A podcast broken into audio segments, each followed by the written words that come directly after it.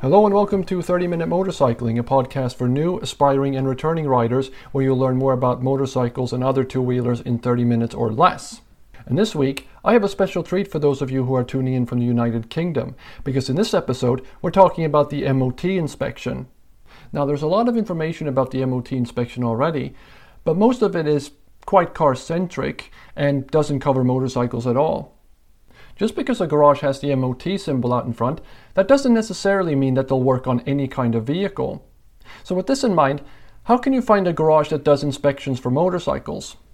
In this episode, we're talking all about how to find a garage that does MOT inspections for motorcycles, whether it's a 100 or 1000cc machine, and about the five different grades of the MOT test. First and foremost, it's important to note that the MOT inspection is divided into six different classes.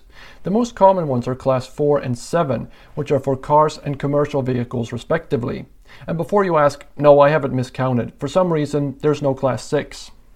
If you have a motorcycle, the classes you want to keep an eye out for are class 1, class 2, class 3, and class 4.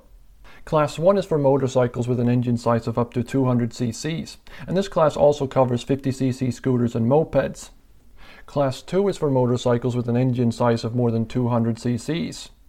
Class 3 is for three-wheelers with an unladen weight of below 450 kilos, which includes the Reliant Robin. Yes, it's not really a motorcycle, but it is a three-wheeler which weighs less than 400 kilos, so therefore it's on the list. Finally, as I mentioned earlier, Class 4 is for cars, but it also covers three-wheelers with an unladen weight of more than 450 kilos, which include three-wheelers from Can-Am, for example. Okay, so now you know a little bit more about the different classes, but how can you determine which garages do MOT inspections for classes 1, 2, 3, and 4? There are two ways you can do this. One is to call up every garage in your local area and ask them, do you do MOTs for motorcycles? But that's very time consuming, not to mention tiring, and odds are that you'll have to call scores of garages before you find the one you want. The second one is to use motcheck.net. All you have to do is to enter your postal code and you'll get the address of every MOT authorized garage in your area. Most importantly though, you can see which classes the garage services. This means that you can rule out those who only do MOTs for cars and vans. But before you run out and book your MOT, you need to know about the five different grades. When your motorcycle has its MOT inspection, the examiners will inspect things like the steering, the frame, and even the seat. And each part can get one of five grades dangerous, major, minor, advisory, and pass. Dangerous is more or less a black flag.